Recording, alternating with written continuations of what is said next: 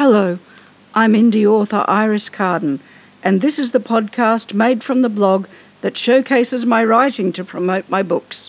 Settle in now for a short story or another snippet of my work.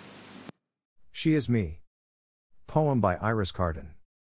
She is five, a seemingly innocent child dressed up like a little princess. She lives in an adult world, the person closest to her age that she knows is the bogeyman who lives in her home and uses her body as a plaything. She has constant nightmares, both waking and sleeping. She looks for someone to rescue Hairboot. There is no one. The time is coming when she will start school knowing nothing of children. She will not fit in. She will be the weird kid, who is bullied and beaten. Twice she will need surgery to stop her nose bleeding. She will be sent back each time, to be beaten some more. The bullies, like the bogeyman, will always call her by middle name. Even into adulthood, the sound of that name will make her cringe and cower like a dog that's been repeatedly kicked. She will look for someone to rescue her, but there will be no one. Eventually, she will start at another school. Here, they will use her first name. Still with no social skills, she will feel strange, alien, unable to know how to relate to her peers, but at least she will be physically safe. She will have gained younger siblings, and she will marvel at their ability to simply get on with other children. She will go through to high school, still desperate to belong. Still not knowing how to relate to the people around her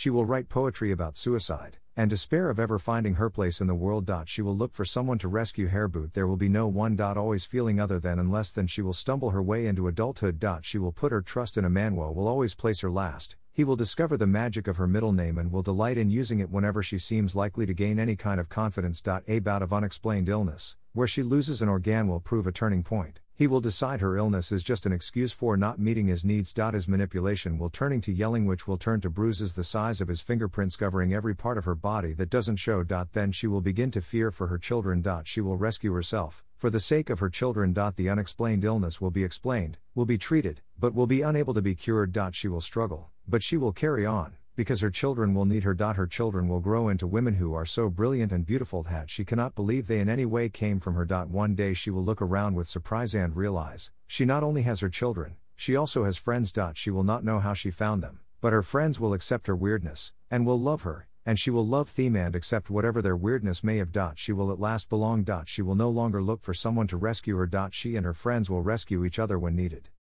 You can find more of my writing and contribute financially to my writing if you so wish at iriscardenauthor.net.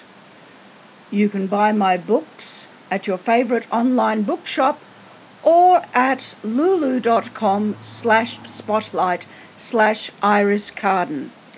Until next time, take care, stay safe.